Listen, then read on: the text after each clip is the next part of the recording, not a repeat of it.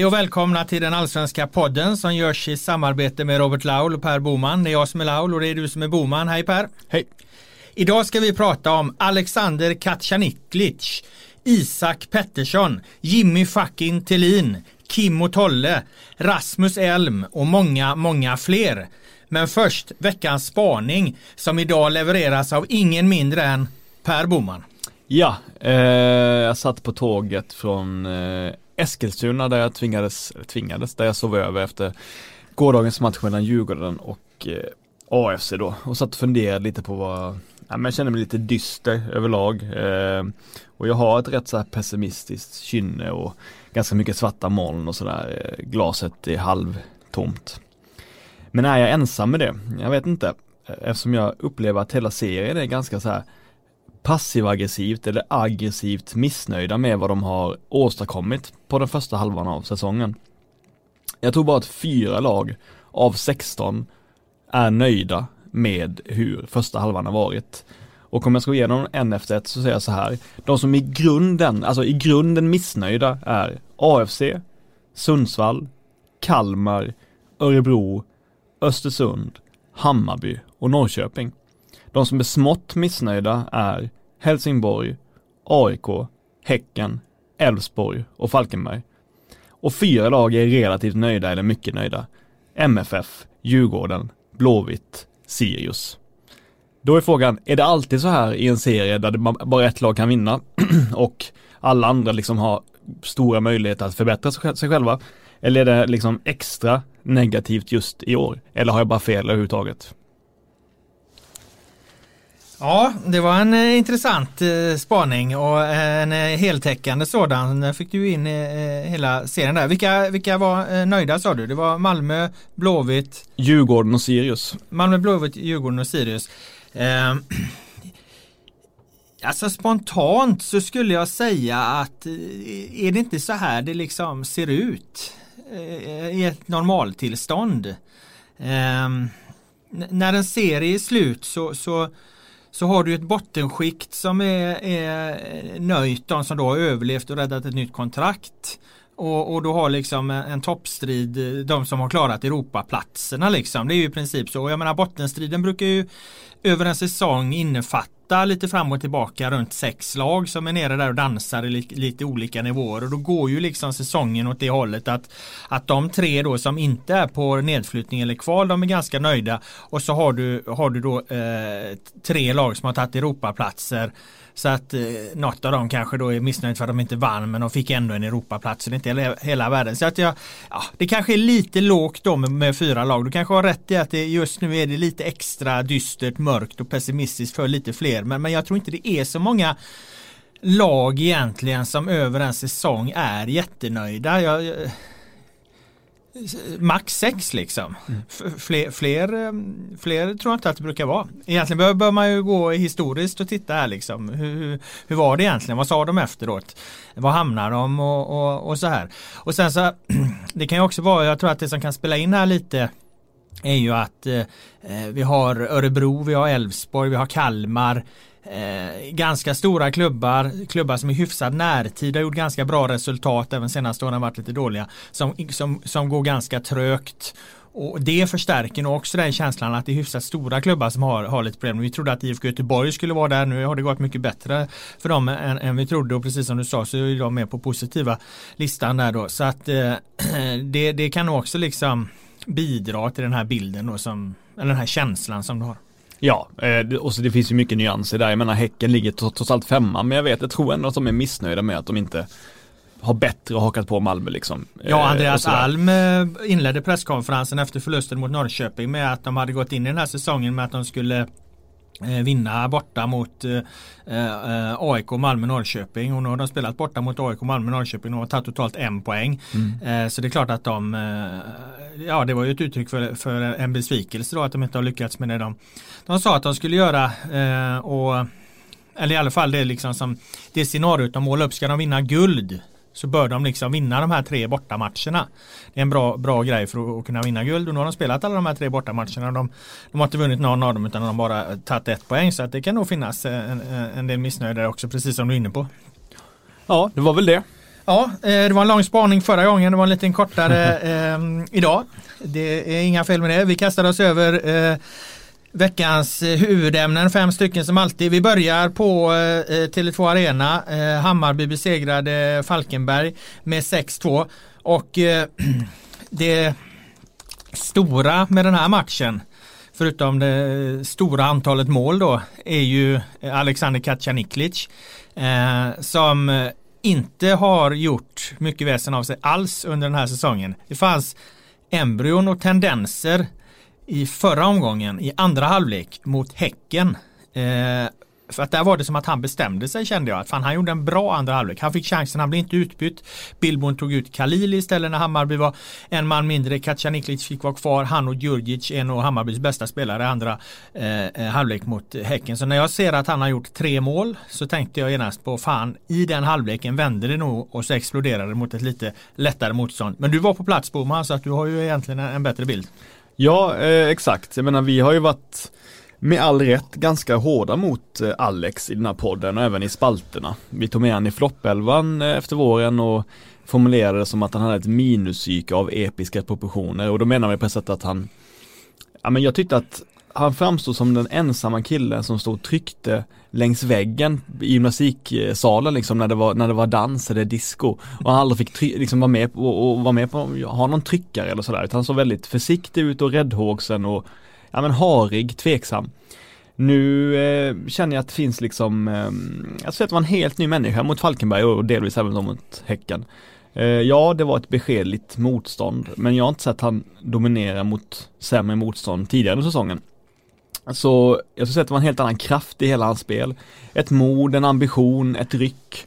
Och en vilja att spela huvudroll snarare än en, en biroll. Det var, eh, det var inspirerande att se och jag ehm, Det får ju en liksom, alltså, det är ju så att när spelare har varit i frysboxen så länge och varit ur A-lagsfotboll under flera år och inte fått den kontinuiteten Då ska man ju alltid ge ett halvår egentligen innan man, innan man börjar bedöma eller kritisera eh, Sådär, eh, man borde göra det men Å andra sidan har man inte riktigt möjlighet att vänta så länge utan jag tycker att han borde visat mer under våren.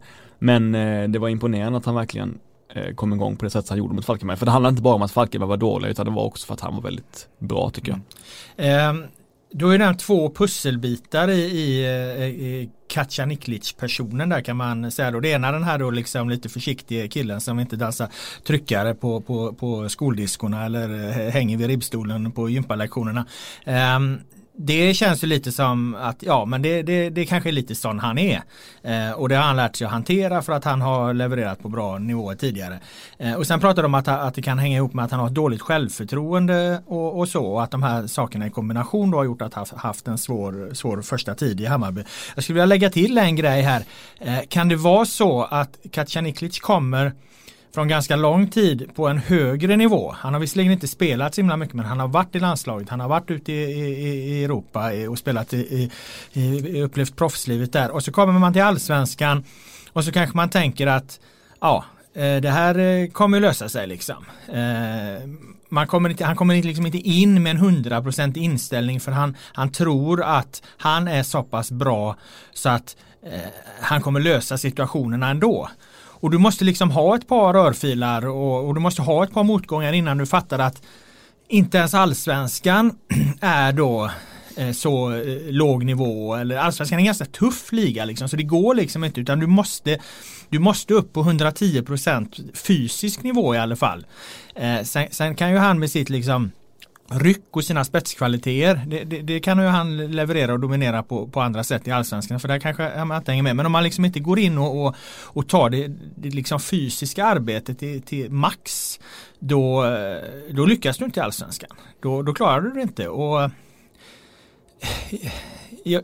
lite som när man kommer ner i, i seriesystemen. Eh, man, man minns man själv var fotbollsspelare. Så gick man ner någon division och så tänkte man att ah, ja, nu, nu, nu löser det sig liksom. Här kan man liksom latcha runt lite och så. Men nej, man, fan, man fick ta i där också. Mm. Och, och, att, att det, det är det liksom som nu, nu, och nu har han någonstans liksom en, insett det här bestämt, någon har sagt till honom eller han har själv, han, jag tror han själv har insett det liksom att, att här räcker det fan inte att gå runt och lalla utan Ja men det du sa om fysiken tycker jag var intressant, för han sa faktiskt efter matchen att under våren så orkade han bara spela fotbollen 60 minuter ungefär. Mm. Sen var han helt död.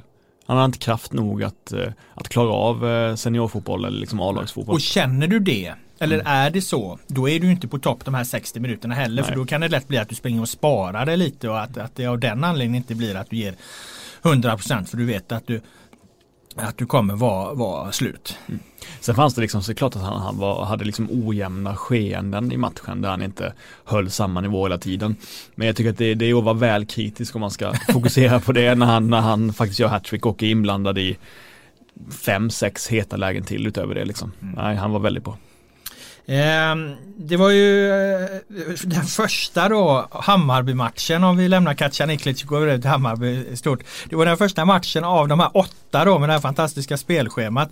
Eh, Bayerns åtta raka, Bayerns 24 raka poäng som jag satt sig och det är mycket roligt. Jag noterade att du tog upp det här med Billborn på, på presskonferensen efteråt. Han är lite störd över den här diskussionen eller? Det var ju vi som initierade den i förra veckans podd eh, kan man väl nästan säga för vi gjorde ju rubrik på det ut på sajten också. Att du ska minsann ta 24 raka poäng i Bayern. Ja, alltså så här är det Alla fattar ju, alla vet ju att Bayern är stora favoriter eh, i varje enskild match av de här åtta i, i spelschemat. Ja, fram till Norrköping borta är det. Ja, exakt. Ja. ja exakt. Så, så det är sju kvar. Ja, sju kvar, exakt. Eh, just för att de framförallt på hemmaplan då är väldigt skickliga på att spela sönder sämre lag. Bortaplan har de ju större problem med och det har de erkänt själva också. Men de har ju egentligen inte så tuffa bortamatcher. De har ju Kalmar och Falkenberg och sådär. Eh, förlåt, eh, Kalmar och Sundsvall och Falkenberg. Eh, men jag, eh, jag tror också att Billborn vet att det är sant att de är stora favoriter. Han vet att de har goda möjligheter att ta 24 poäng. Alltså, eh, och då tror han, jag tror att han tycker att det är farligt att den typen av liksom, uppfattningar sipprar in i spelartruppen och att han försöker då mota Olle i grind och börjar prata om att folk har konstiga förväntningar. Ena gången är vi Stoke och andra gången är vi Real Madrid och ena gången så är det kris. Jag tycker det var rätt bra ja. Eh, ja, ja. liknelse det där eh, Stoke eh, Absolut, absolut. men, men det, som, det som ändå avslöjar lite det är ju att han är irriterad över att folk säger att de ska vinna varje match. Han sa ju så här, jag tycker det är jättebra om vi tar mellan 18 och 21 poäng.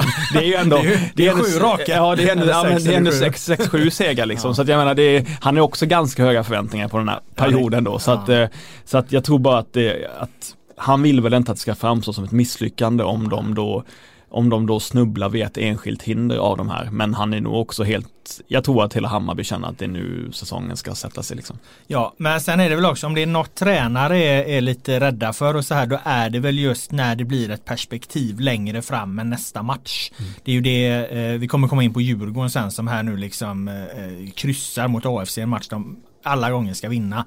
Men kan det då påverka att de har liksom en seriefinal som ligger framför? Jag tror att det, det, tränare är ju livrädda när det inte längre handlar om klyscha nästa match. Och, och, för att den är ju jävligt giltig, det är ju så jävla viktigt. Det är ju alltid det är ju alltid nästa, eh, jag menar eh, det finns massa matcher som är viktigare än en VM-final i fotboll och det är just nästa match. Alltså nästa match är alltid, alltid den viktigaste och så fort det liksom dyker upp diskussioner eller resonemang eller spekulationer eller så här som vi har drivit på nu då om, om åtta raka, då, då, då, då reagerar tränarna på det för att nej, fokus måste hållas på nästa match. Annars kommer det inte bli de här raka. Så det är väl helt enkelt ganska bra eh, ledarskap där att han, eh, att han reagerar lite på det. Men vart han, för du frågade väl han på presskonferensen hur, hur eh, vad är din analys av hans kroppsspråk när han får frågan? Tänkte du på det eller? Eh, nej men eh, alltså Billborn är som jag sagt tidigare en otroligt ärlig person och sådär. Men jag skulle nog tolka det som lite irritation liksom över att det har blivit en stor grej.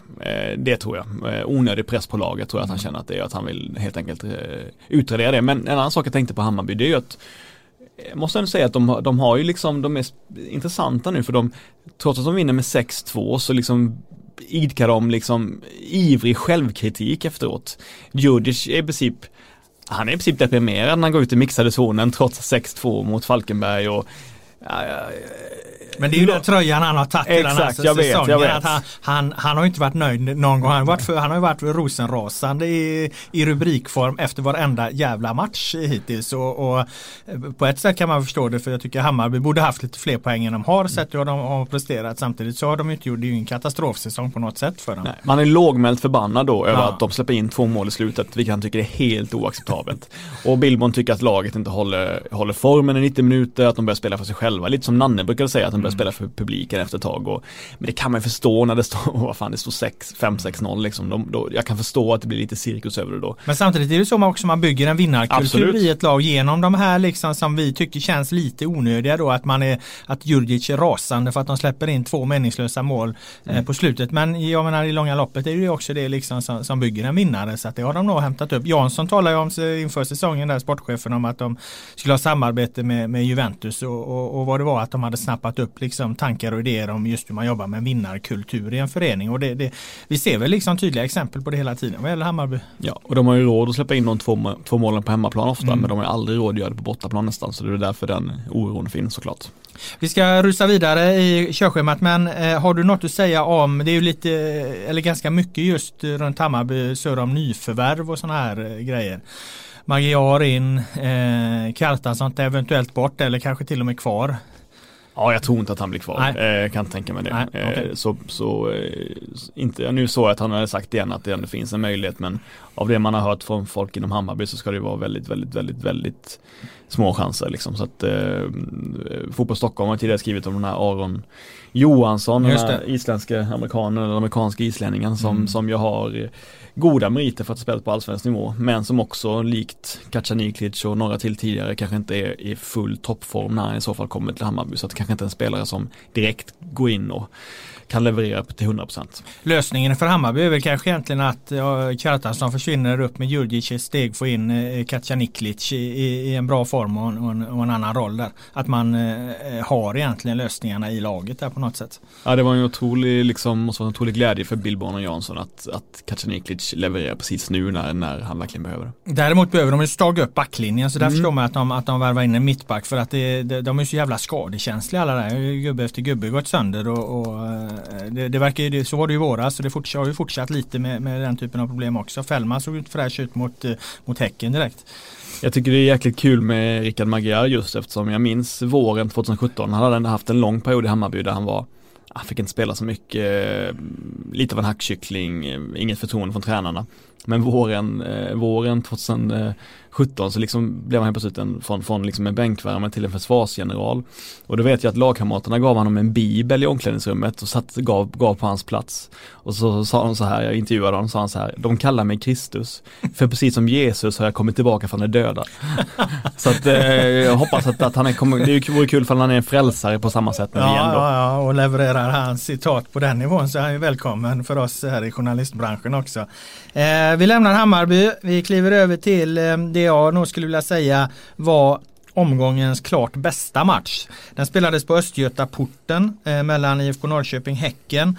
Eh, Norrköping vann 2-1 och att de vann med 2-1 berodde på att målvakten Isak Pettersson gjorde en otrolig räddning i slutet av matchen. Ehm, de leder alltså med 2-1 då, det är på tilläggstid. Häcken får en hörna. Ehm, Kwame Kisito, inhoppare, eh, kommer högst, vinner eh, nickduellen.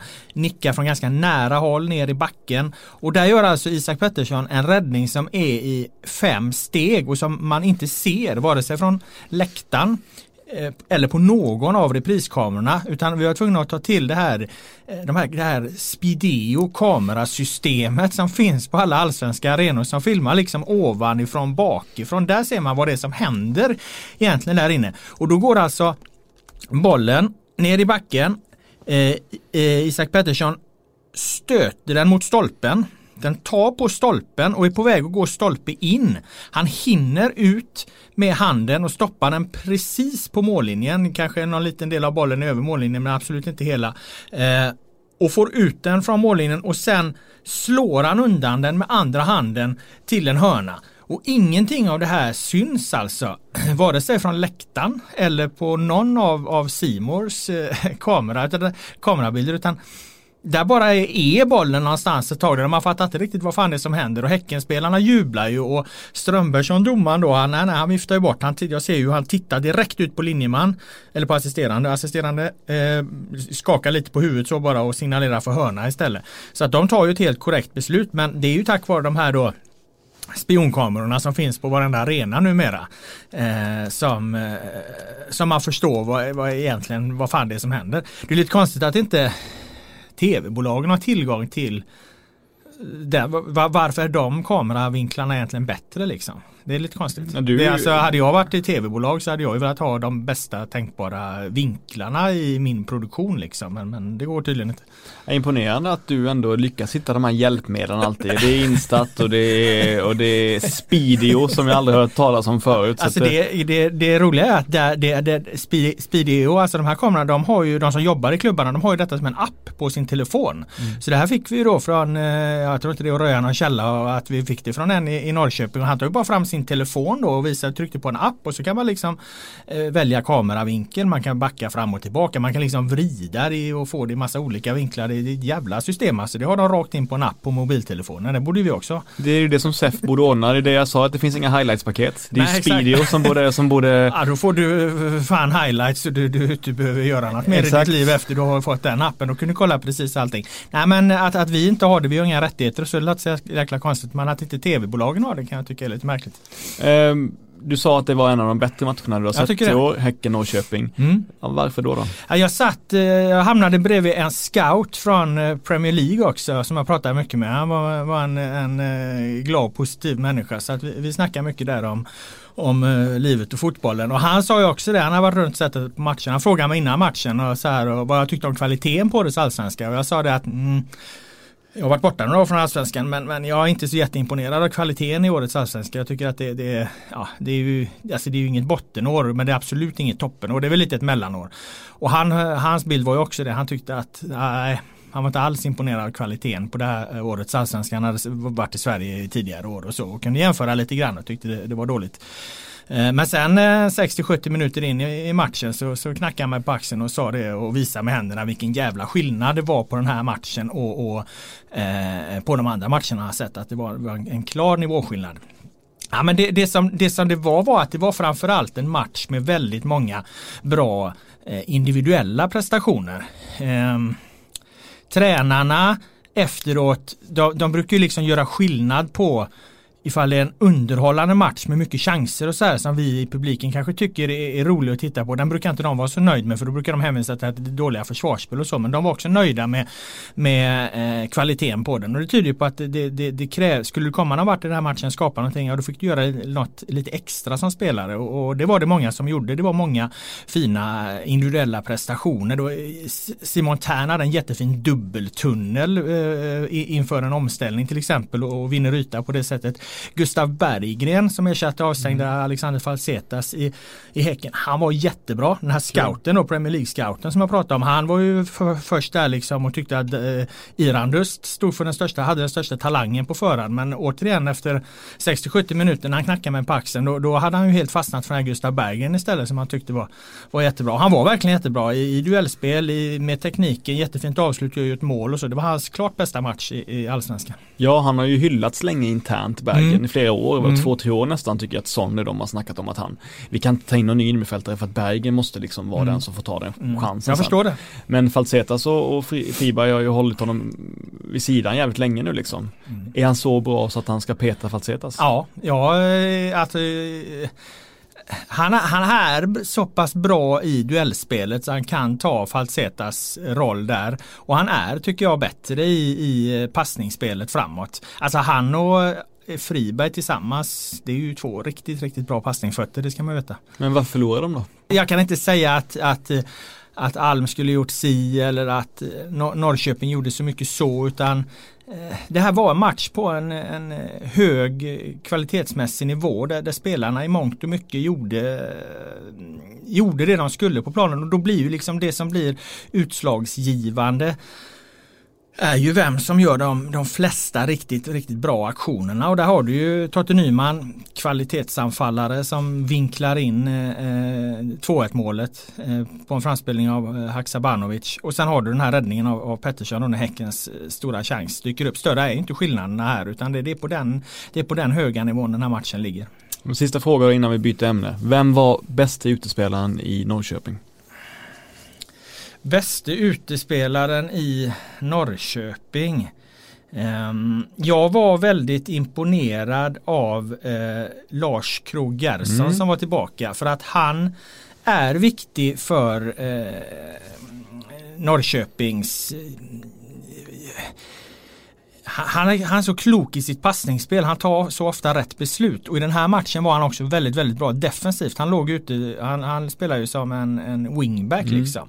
Men kommer ganska mycket in i planen. Men samtidigt så tar han bort Paulinho eh, i ett tidigt skede. Eh, Paulinho är ju med i den här matchen på planen men han är ju överhuvudtaget inte med i någonting som händer utan Gerson håller honom borta från situationerna genom att vara väldigt bra i det tidiga försvarsspelet. Så att Alm byter ut Paulinho i 61 minuten och då hade inte ju åstadkommit någonting egentligen. Det är ganska ovanligt.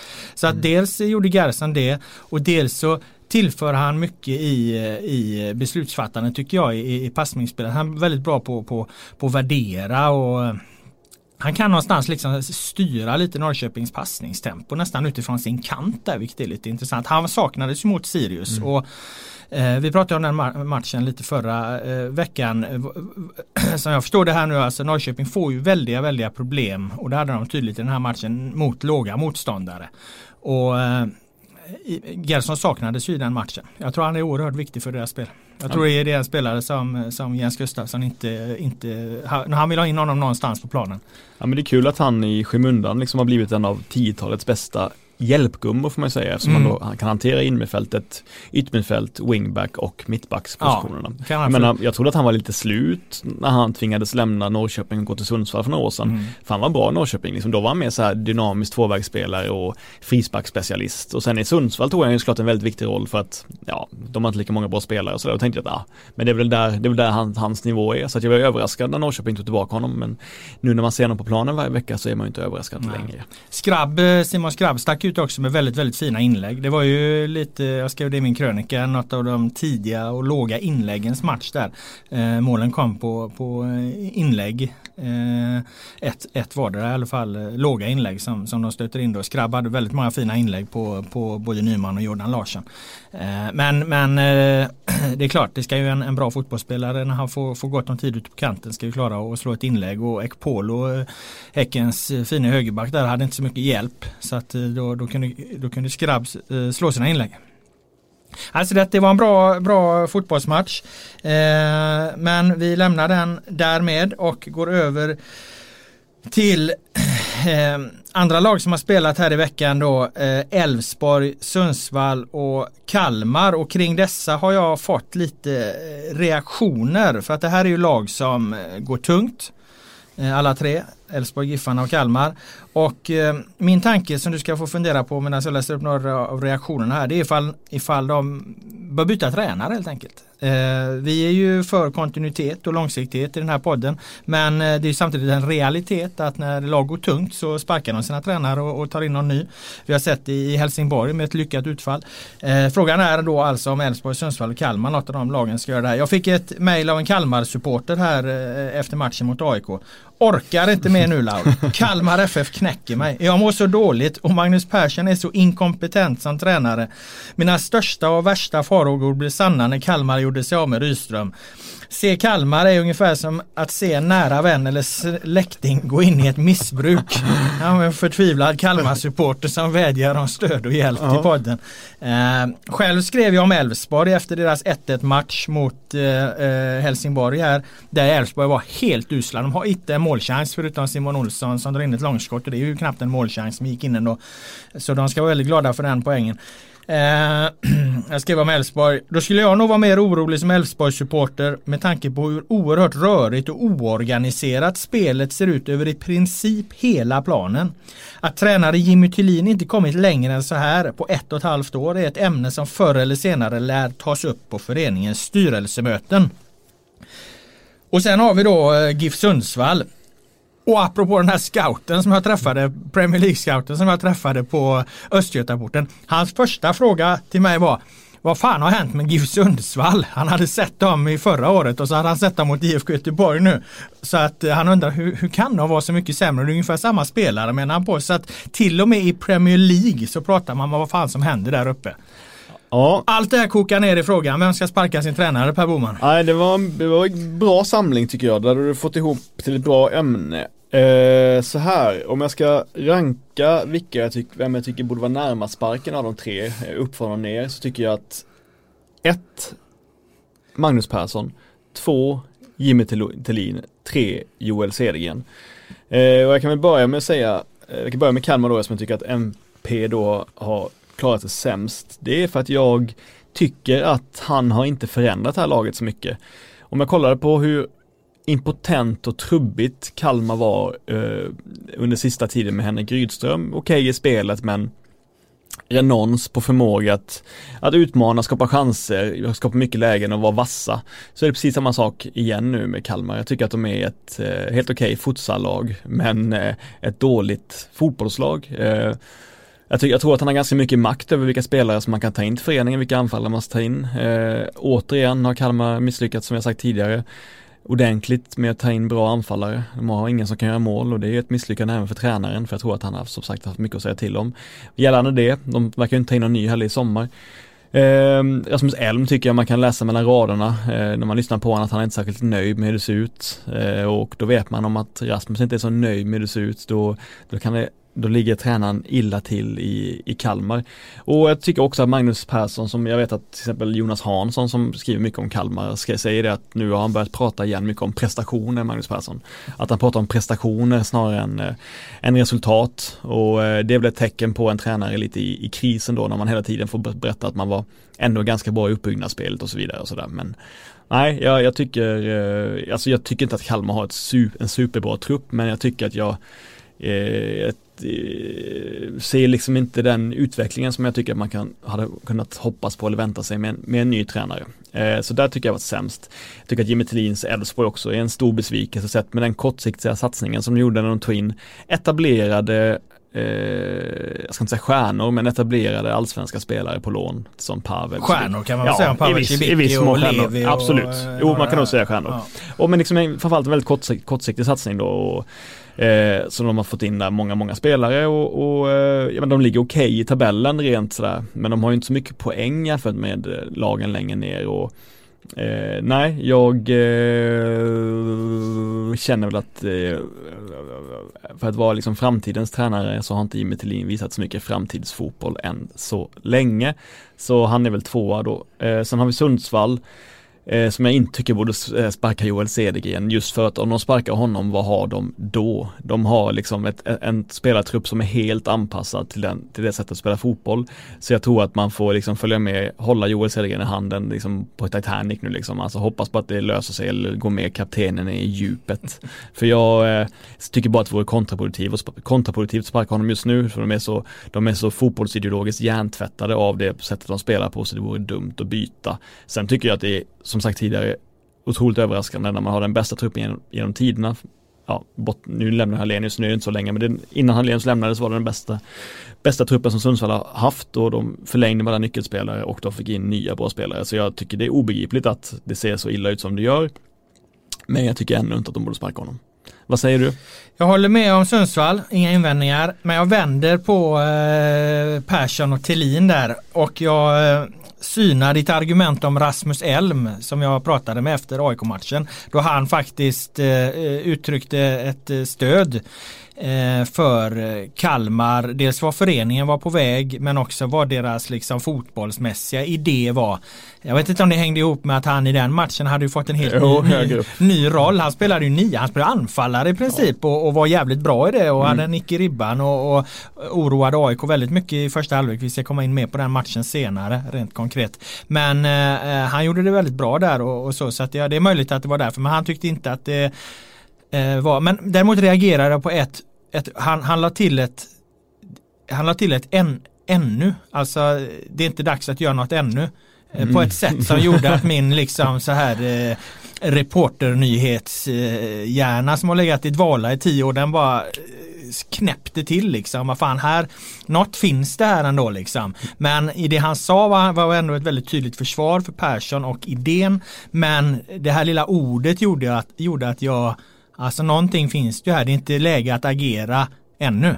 Nej, och det, så, det, ja. så att eh, det är klart att det, jag tror nog att tankegångarna finns där liksom. Att det, hur har det blivit så bra med Persson egentligen och så. Men jag tycker det är för kort tid. Och det är liksom det är rätt många, det är mycket som måste rasa i Kalmar om de ska falla förbi alla andra lag som är ännu sämre i princip. Jag menar då ska de vara sämre än Sundsvall och där är de inte riktigt än liksom. Så att eh, nej, jag, jag ger Persson lite mer tid. Jag vill bara säga en sak om det då. Jag tycker ja. att det vore såklart dumt att byta tränare. En, blir en fjärde tränare på ett drygt år i så fall ja. och det, det är ju dumt. Men jag är också besviken på att det är så jävla mycket snack om att Kalmar har satsat på sin ungdomsverksamhet, att de har mm. lockat talanger från hela landet dit och att därför man chansen.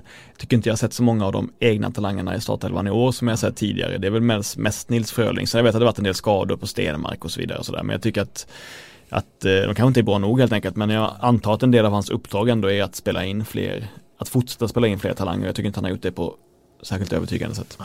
Däremot då Jimmy Tillin där och Elfsborg mm. då som ju var, de förlorade ju mot Falkenberg, såg inte den matchen men förlorade mot Falkenberg inte bra. Och så eh, kommer de mot Helsingborg och är det klart, Helsingborg är mycket, mycket bättre.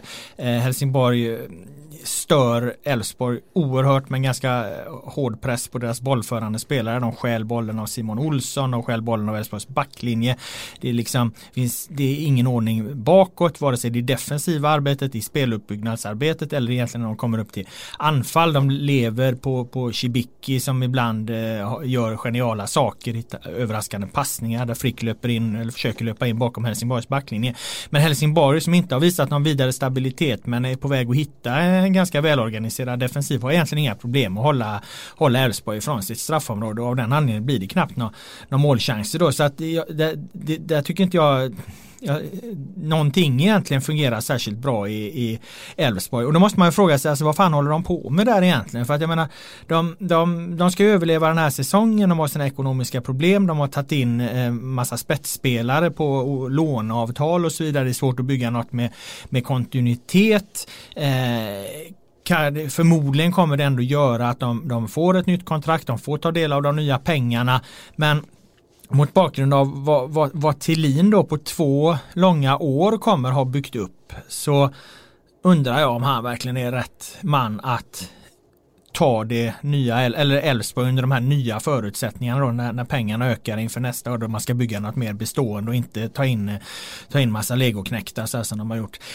Kommer han verkligen ha ett förtroendekapital att ta det här vidare efter, efter att ha ändå fått så lite utväxling på de här två åren? Eller ser man det som att det har varit viktiga läropengar och att han, han jag eh, är rätt man? Jag har svårt att se att, att Elfsborg kommer till den slutsatsen när de tittar över på hur de ska bygga laget för 2020. Att de tittar att ja, Thelin han har han har gjort det här och det här, det här, det här är inte riktigt bra. Vi kommer nog titta på någon ny. Jag tror att, jag tror att de kommer titta på någon ny helt enkelt. Jag tror inte att han får sparken nu. För att det, det, så akut är inte läget. Och de förutsättningarna har han inte riktigt haft. Men när Elfsborg med bättre förutsättningar ska börja bygga inför framtiden. Då är jag tveksam till att de verkligen är så imponerade av vad Thelin har Mom deserves the best, and there's no better place to shop for Mother's Day than Whole Foods Market. They're your destination for unbeatable savings, from premium gifts to show-stopping flowers and irresistible desserts. Start by saving 33% with Prime on all body care and candles. Then get a 15-stem bunch of tulips for just $9.99 each with Prime. Round out Mom's menu with festive rosé, irresistible berry chantilly cake, and more special treats. Come celebrate Mother's Day at Whole Foods Market.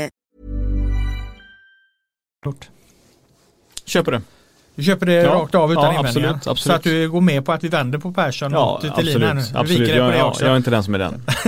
du svänger hela din Nej, lista? Jag tycker man ska vara hedlig, hedlig på det sättet att man, att man, att man lyssnar att man, att man tar till sig av bättre vetande. Så budskapet till Elfsborg-fansen är att eh, sparka Thelin med först om ett halvår? Eh, ja, vad fan, okej. Okay. okay. Eh, vi kör radioövergång från tränare till eh, andra tränare. Eh, Djurgården står inför en match mot eh, eh jumbon. Eh, AFC på bortaplan visserligen.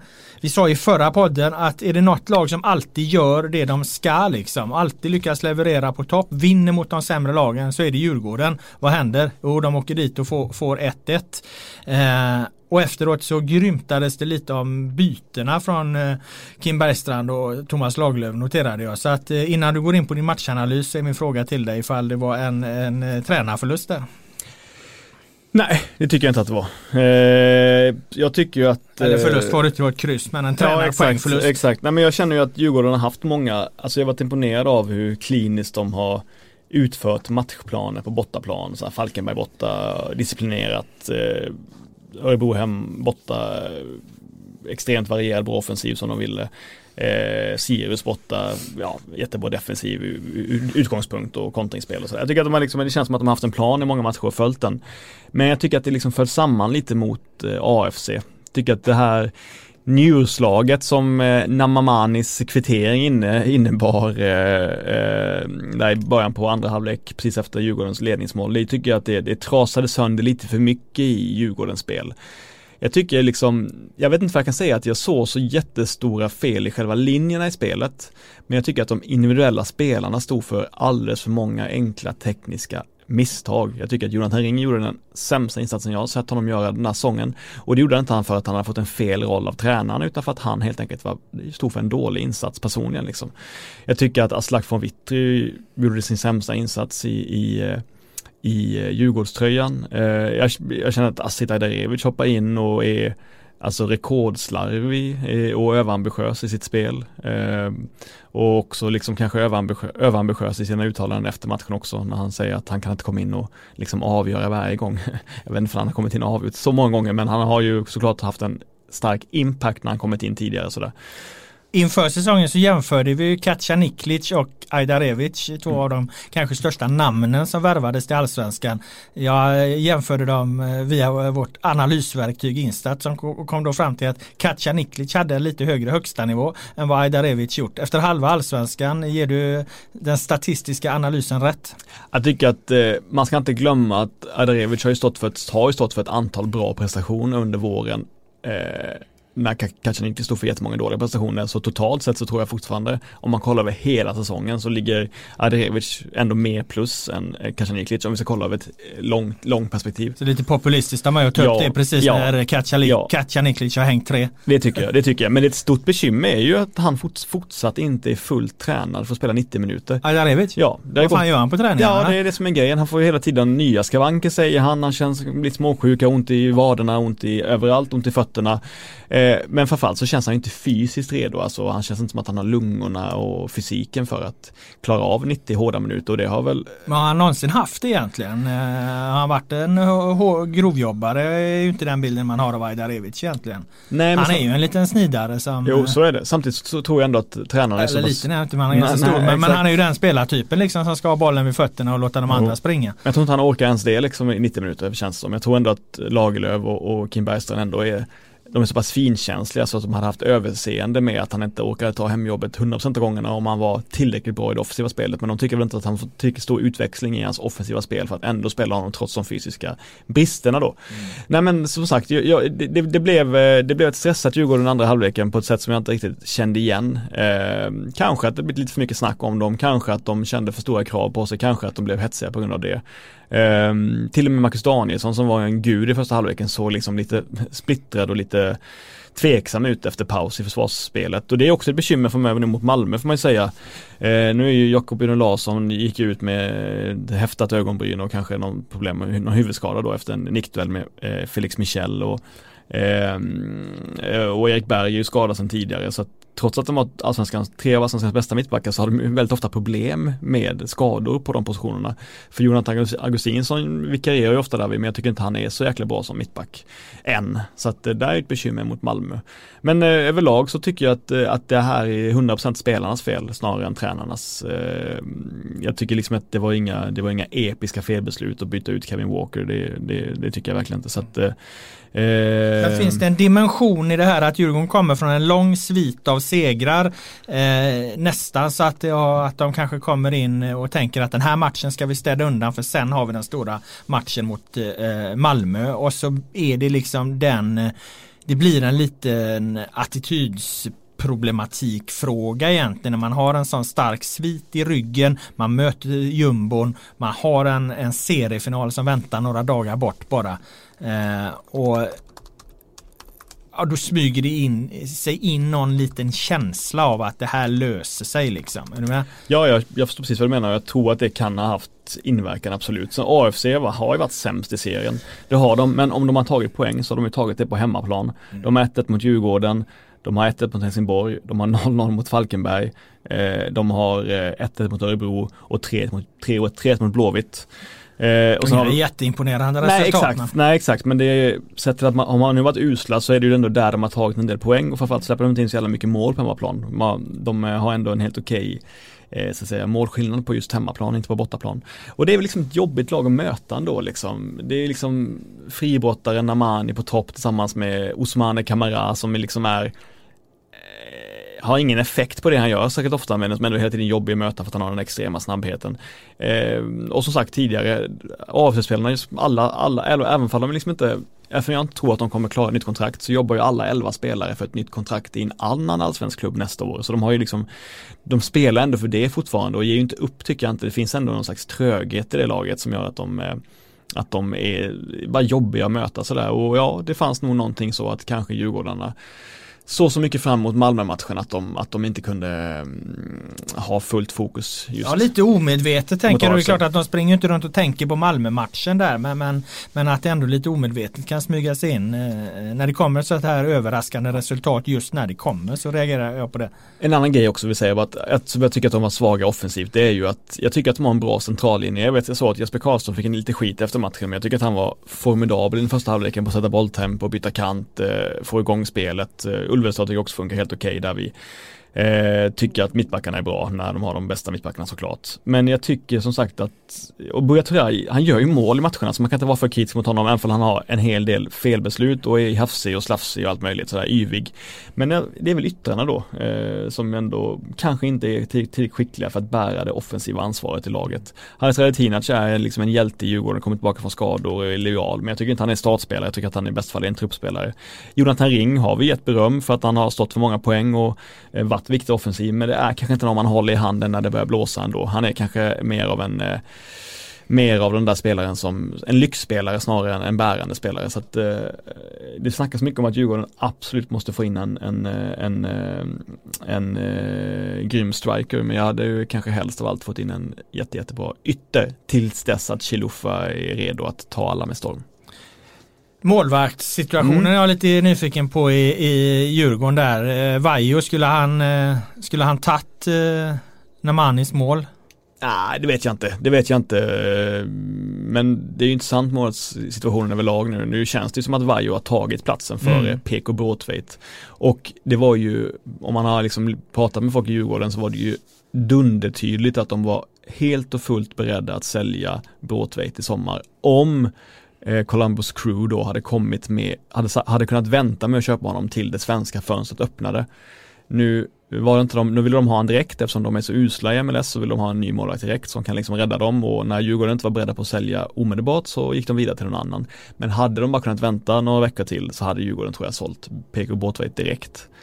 Det är i alla fall min känsla och det säger ju någonting om hur de ser på hans eh, prestationer i Djurgården än så länge och vad de har för förhoppningar på hans eh, framtida prestationer. Så att eh, nej, jag, nej, det verkar inte finnas något större förtroende för honom.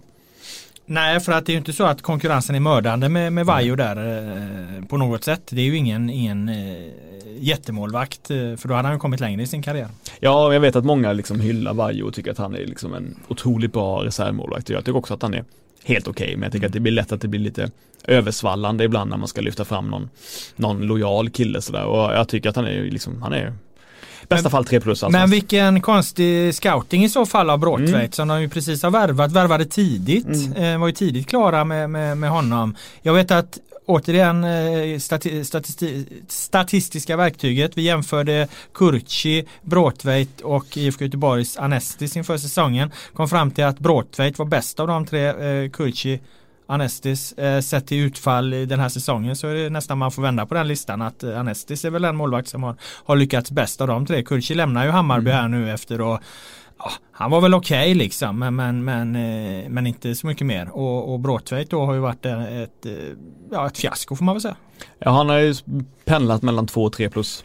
Ja, eh, Nej, men sett till vad man trodde ja, då. Här värvade de tidigt en, liksom, eh, en, en förstemålvakt och har, har det klart liksom i god tid innan, innan säsongen. Så att eh, jag menar Bosse brukar vara säker på sina värvningar så att någonting måste ju ha gått lite snett där. Det finns väl något så här fladdrigt pojkaktigt över hans målvaktsspel som mm. kanske inte gifte sig med Djurgårdens Men också kolla Bosse på, på samma siffror och klipp som jag gjorde för där såg han ju Ja. förbannat bra ut alltså. Hans Ja. agent, Brottveits agent har gjort ett bra, bra jobb där att sätta ihop rätt klipp.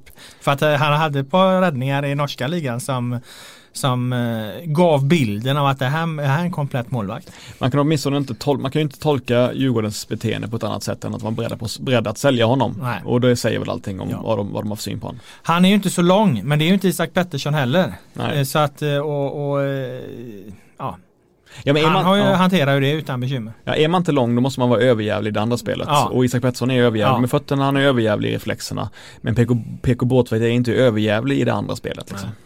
Isak Pettersson efter matchen mot Häcken, han, eh, jag frågade han, det måste varit årets räddning det här, men han var ju väldigt eh, ödmjuk och ville inte Mm. hålla med om det utan var ju istället väldigt besviken på sin insats för att han hade varit för dålig i spelet med fötterna. Det var ju intressant, det har jag fan aldrig hört, eh, hört från en målvakt tidigare. Han har inte satt tillräckligt många passningar, han har gjort kanonräddning. Ja, men jag tror faktiskt att det, det är intressant för att eh, han har ju fått jättemycket beröm för sitt spel med fötterna. Ja. Men jag vet att ibland internt så kanske det har knorrats lite över att sådär jävla bra är inte han med fötterna. Att folk har liksom väntat sig ännu mer ibland och att han kanske spelar för svårt. Pettersson. Ja, exakt. Och att han kanske har fått lite för mycket beröm ibland för sitt spel med fötterna. Att han inte är så hundraprocentig som vi så kallade experter kanske har velat få det till.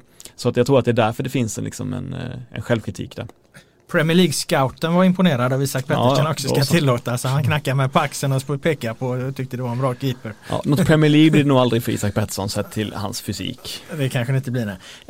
Eh, var vi klara? Nej, vi var inte klara med Djurgården. Eh, det var en liten avstickare där för det att vi ska titta lite framåt mot den här då eh, seriefinal. Kan man kalla det för seriefinal? De möter Malmö FF på, på Tele2. Nej, jag tycker inte det.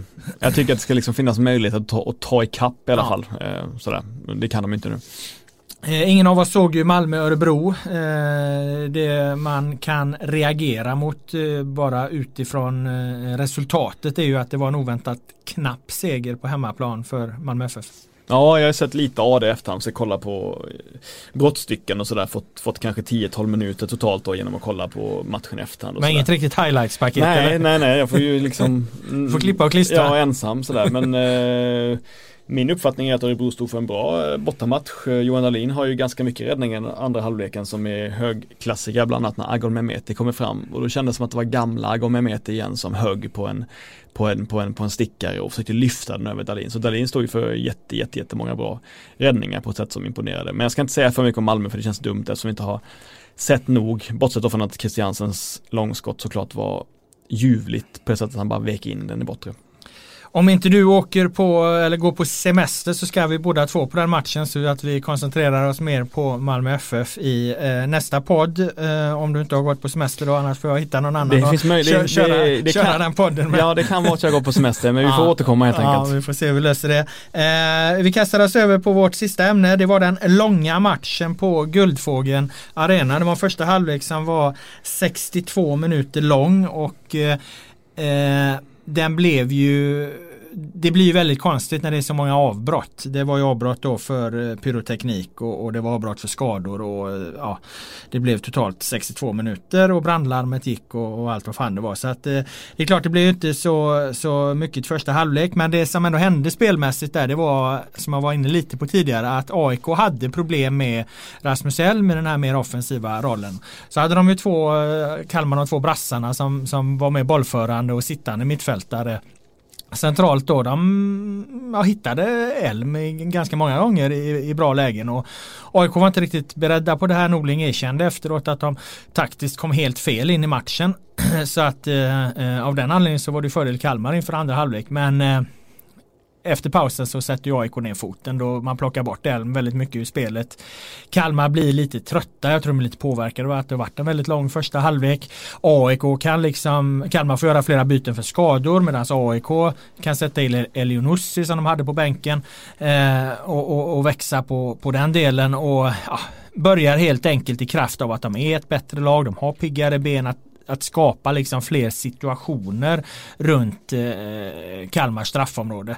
Och förr eller senare blir det den här chansen då ett, ett långt inlägg från Sundgren är det väl som Karol Metz är kvar efter en hörna och en, en eh, Eh, en Zlatan eh, fysik visar ju nästan upp den. han fångar upp bollen precis vid kortlinjen och ändå liksom får kraft i inspelet på volley och, eh, och Basis nick ser ju lite klen ut där men den är välplacerad så att eh, den går in. Men det var helt enkelt skulle jag säga ett resultat av att, att man eh, lyckas skära bort Elm på ett bättre sätt så att Kalmar får inte fast bollen lite. AIK kan liksom börja bygga eh, längre bollinnehav och därigenom eh, skapa fler, fler situationer eh, runt straffområdet. Och skapar du mycket situationer runt straffområdet, ja, förr eller senare så dyker den där chansen upp. Så att eh, jag ska inte säga att man såg det komma efter första halvlek men efteråt så kändes det som en ganska logisk utveckling med tanke på att AIK är ett bättre lag, har en bredare trupp. Och här börjar de ju då som sagt med Elionussi och Goitom på bänken. Och och hade Bilal Hussein och, och eh, Kolben Sigthorsson från, från start. Sigthorsson första gången från start. Han tyckte han blandade och gav lite grann. Han är ju, han är ju dominant i luftspelet alltså. Han får liksom svävar ju fram en bit ovanför alla andra. Alltså ruggigt starkt där. Eh, framstår som väldigt hård i kroppen i dueller men samtidigt är han ju liksom porös som en vulkansten också eftersom han har ju så enormt mycket skadeproblem. Eh, men han, han kom till fler och fler situationer ju längre matchen led. Hade faktiskt ett par målchanser innan, innan han blev, blev utbytt. Men han är väldigt, väldigt långt kvar till den spelare jag såg i Frankrike 2016 när jag följde Lasse Lagerbäcks Island och han gjorde mål mot England om jag inte minns fel i åttondelsfinalen där. Ja, men en kort betraktelse är ju att det, det är ju inte så oväntat att, att det blir just 1-0 till AIK. Kalmar har alltså gjort 10 mål än så länge i serien, vilket är sämst. AIK har släppt in 11 mål, vilket tillsammans med Djurgården är näst bäst. Malmö har släppt in 10. Mm. Det, det, känns som att det var givet att det skulle bli en väldigt tillknäppt tillställning. Ja, det var inte givet dock efter första halvlek då, men, men det var ju med tanke på att den blev väldigt utdragen och vi ska stanna lite där då vid den här eh, protesten som eh, supportrarna kör nu då eh, i den här omgången, de 20 tysta minuterna, för det var ju vad som hände här Eh, Eh, att det var den första matchen i den här omgången. Det börjar med att det är tyst och sen så efter de här 20 minuterna har gått och, och fansen ska börja sjunga igen så eh, drar man igång massa rökpjäser. Eh, matchen bryts, den sätts igång några sekunder, brandlarmet går, den bryts igen. Under tiden spelet ligger nere och alla är förbannade över det, ja då står klackarna och, och skanderar eh, snutjävlar, eh, fotbollsmördare och det, det, tyckte, det var nästan pinsamt liksom. När, när fansen har sett till så matchen har blivit avbruten och så kör man eh, så här då, då blir det ju direkt kontraproduktivt. Och den kraftfullaste markeringen jag tror att jag såg på Guldfågeln i alla fall. Det var ju att när spelet då går igång igen efter det här långa avbrottet. Då tänds det en bengal i AIK-klacken och då kommer hela Guldfågeln och buar mot att den här bengalen tändes. Det skulle jag säga var det liksom starkaste så läktaruttrycket egentligen som att det var liksom en, en spontan kollektiv reaktion från nästan hela då, eh, arenan i övrigt mot AIK-klacken att de efter allt det här eländet då tände de, det var bara en bengal så den fick ju ingen påverkan eller någonting. Det var inte det, det som gjorde att det bröts utan det var ju röken och så men, men när den här bengalen kom upp då, då, då, då kom den kraftfulla reaktionen och det jag har sett av de här protesterna eh, eller den här kampanjen då som jag tycker känns ganska svag. Det är ju att eh, en del på sittplats och, och runt omkring dem, de vill ju applådera och, och dra fram ändå och då hör man ju det hyschandet eh, hela tiden. Och på Guldfågeln var det till och med så att när Rasmus Elm skulle kasta ett långt inkast då började liksom eh, Kalmarfansen eh, taktfast applådera fram honom och då buar AIK-klacken mot detta. Eh, och jag menar kampanjen var ju sagt att det ska vara frivilligt hur du vill agera liksom. Eh, vill du vara tyst så är det bra för att det, det ska vara i den här kampanjen. Men vi, vi, det är också tillåtet att göra som man vill.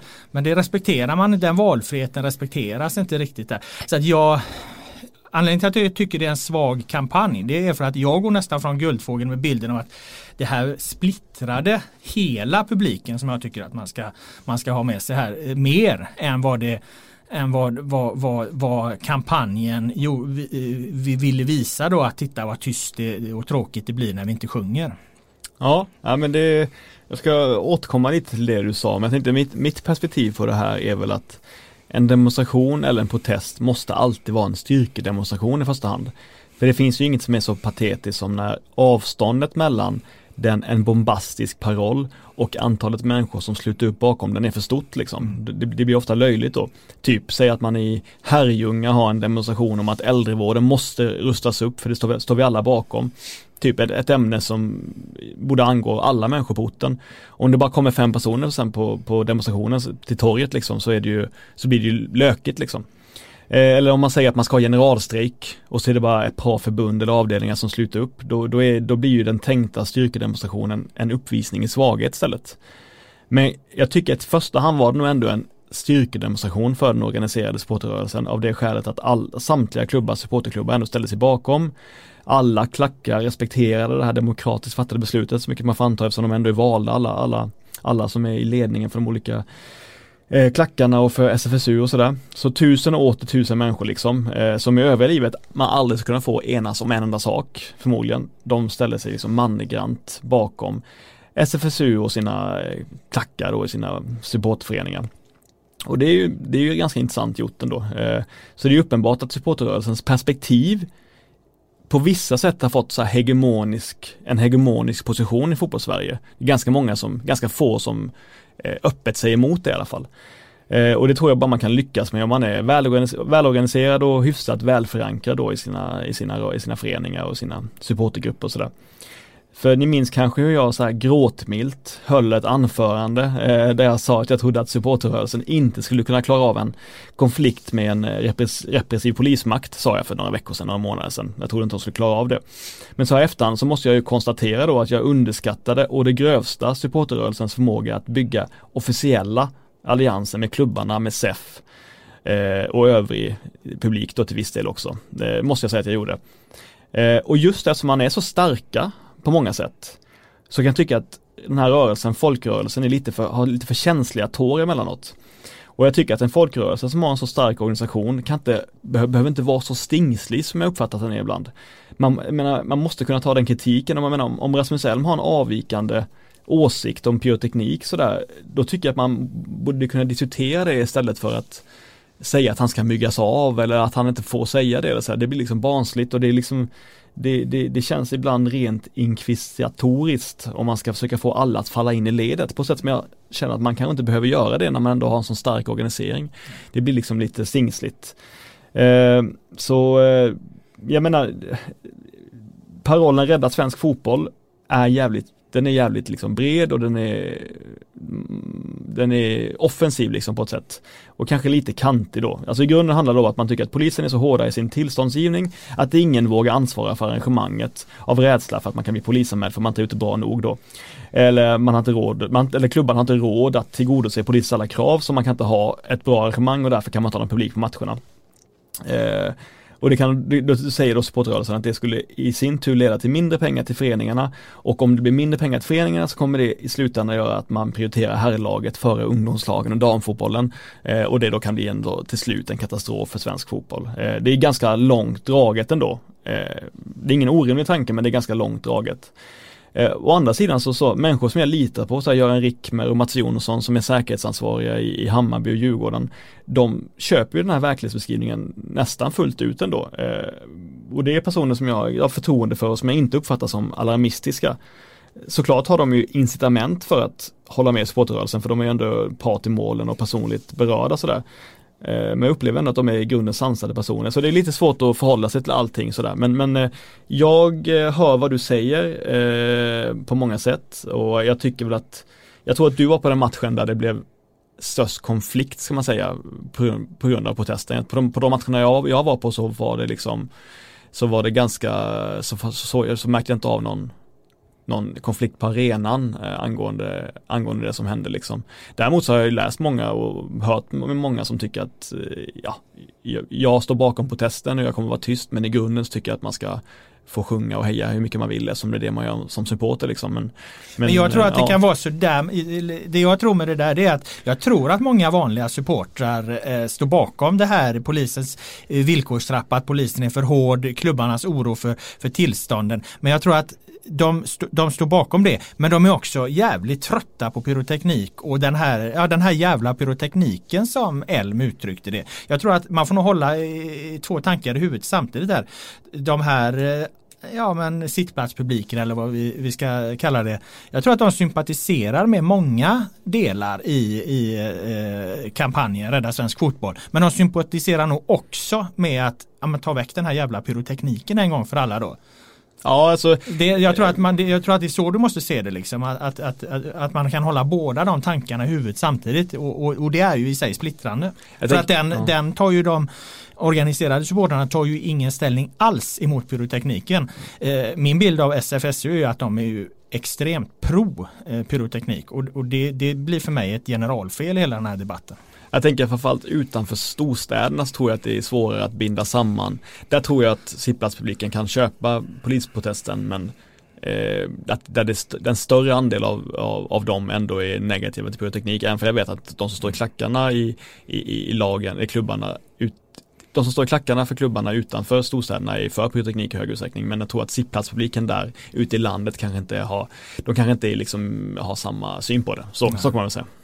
Eh, sen det jag reagerar på lite där också, i, du nämnde att eh, kampanjens olika steg. Eh, jag tycker att den känns i vissa tilltal direkt konspiratorisk då när man mm. pratar om att eller skriver rent ut att i en nära framtid så, så vill polisen inte längre tillåta publik på fotbollsmatcher. Och den, varför den eh, uttrycket är centralt är för att det är ju det de gör. De är tysta, de visar att eh, finns inte vi så är det så här det kommer låta. Och det är ju konspiratoriskt. Polisen har ju, det finns ju inget självändamål att polisen ska förbjuda publik på vare sig fotboll eller några andra idrottsevenemang utan det är ju konsekvenser ungefär som att du har en krog som missköter sitt eh, tillstånd tillstånd så, så blir de av med det tillståndet och serverar alkohol. Men det innebär ju inte att, att polisen vill eh, stoppa all utskänkning i landet. Så att det där blir direkt konspiratoriskt. Eh, och, och, och, därför tycker jag att kampanjen på vissa sätt blir svag och eh, felriktad. Då.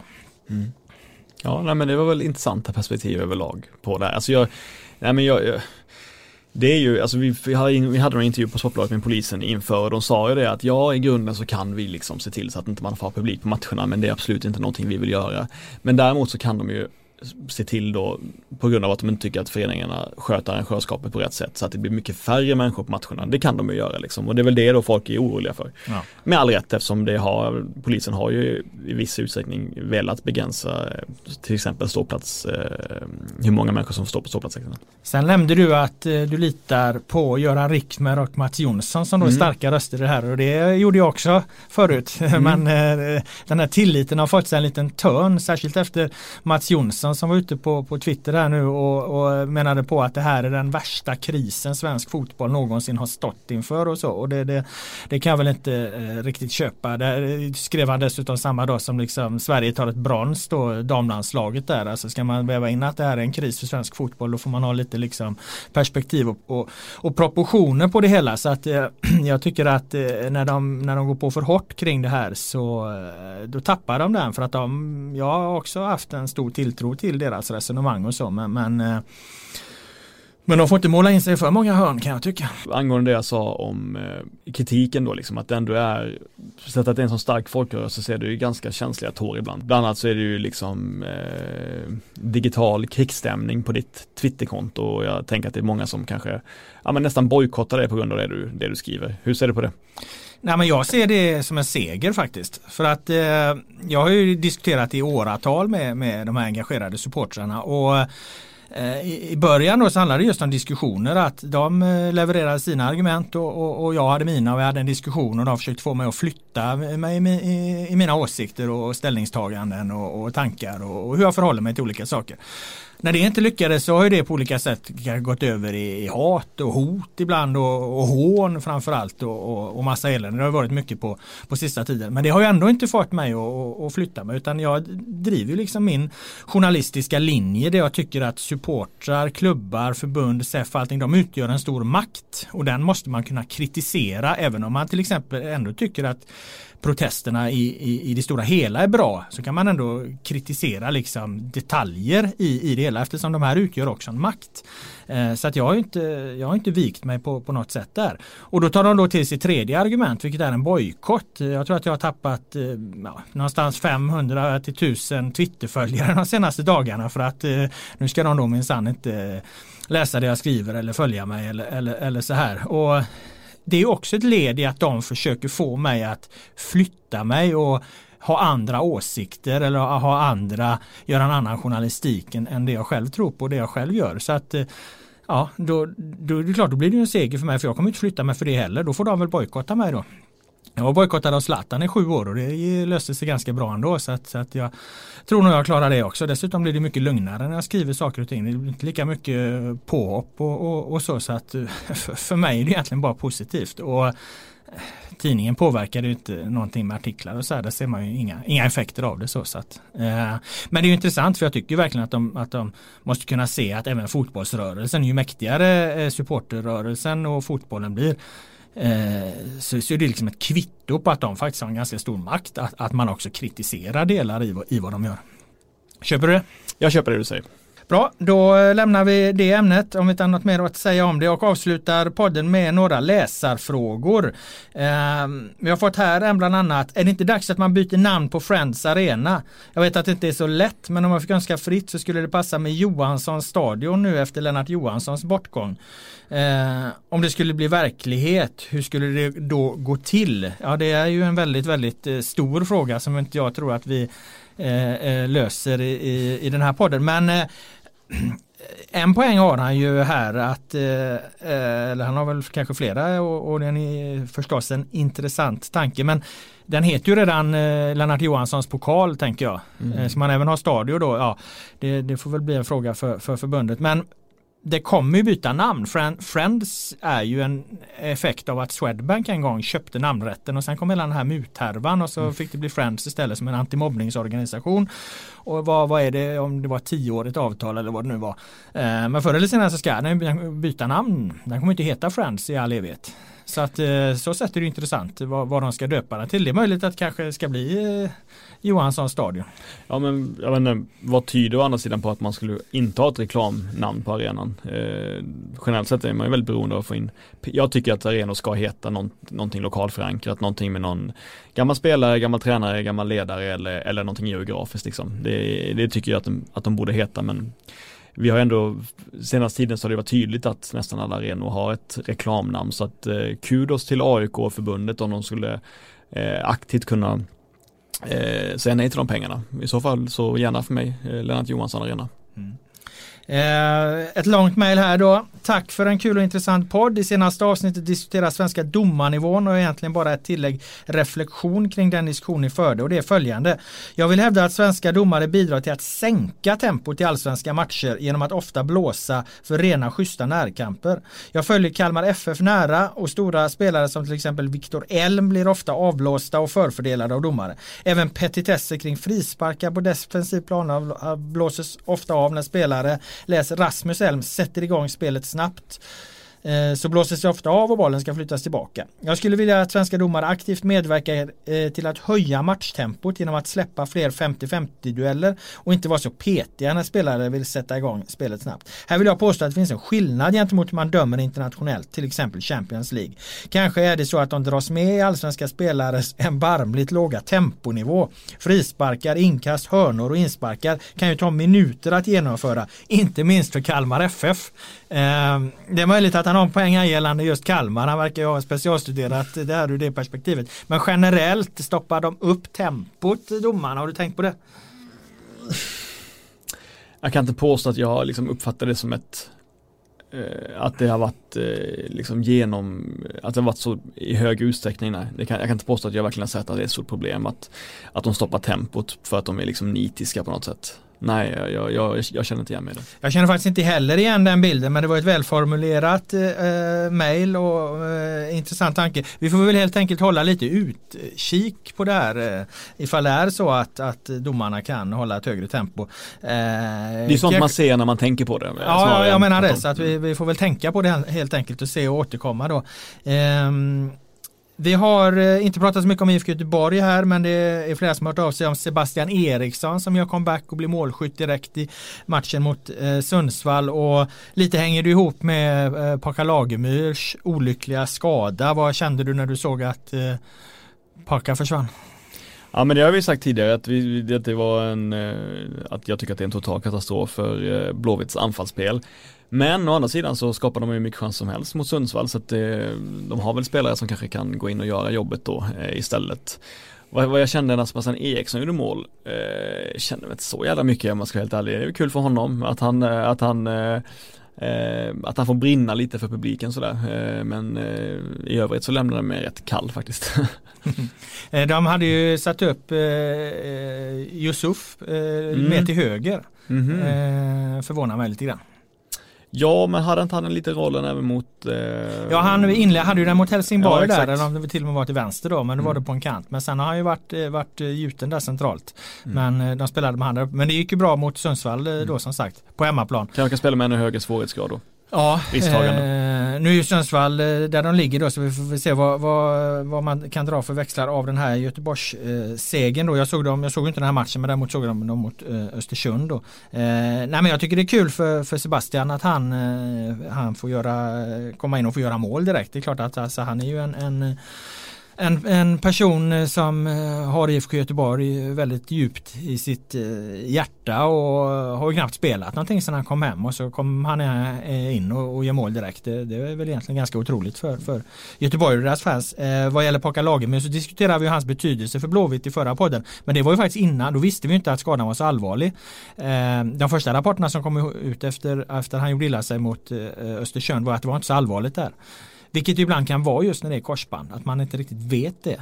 Och sen är det då ett korsband och det drabbar en spelare som har haft så mycket problem, skadeproblem tidigare och kommit tillbaka så uh, oerhört starkt. Och det är väl någonstans uh, något av det grymmaste inom idrotten egentligen när eh, unga eh, spelare får liksom sina karriärer söndertrasade av, av eh, skador. Vi har ju sett, sett många exempel på det. Jag pratade med lite folk när jag var på Norrköping-matchen om det just med att man, man tänker liksom inte ofta inte alltid på det perspektivet att väldigt många spelare kan vara väldigt bra fotbollsspelare men de ska klara den oerhörda liksom belastning det idag innebär att vara i ett allsvenskt lag. Du ska klara att träna flera gånger om, om dagen och, och Eh, särskilt tydligt kan det kanske bli när det kommer spelare upp från lägre divisioner och de har liksom allting rent fotbollsmässigt men så, så ska de också liksom klara två stenhårda pass om dagen och sen leverera och så. Det, det, det är en, en, aspekt som inte nämns så mycket och, och, precis på samma sätt är det ju med, med, med hur spelare är byggda för att hantera skador och så men det blir ju väldigt, blir väldigt sorgligt när, när, när duktiga fotbollsspelare då får, får sina karriärer så starkt påverkade som ja, exempelvis Paka Lagemyr i det här fallet då. Äh, ja, djup tragik är det.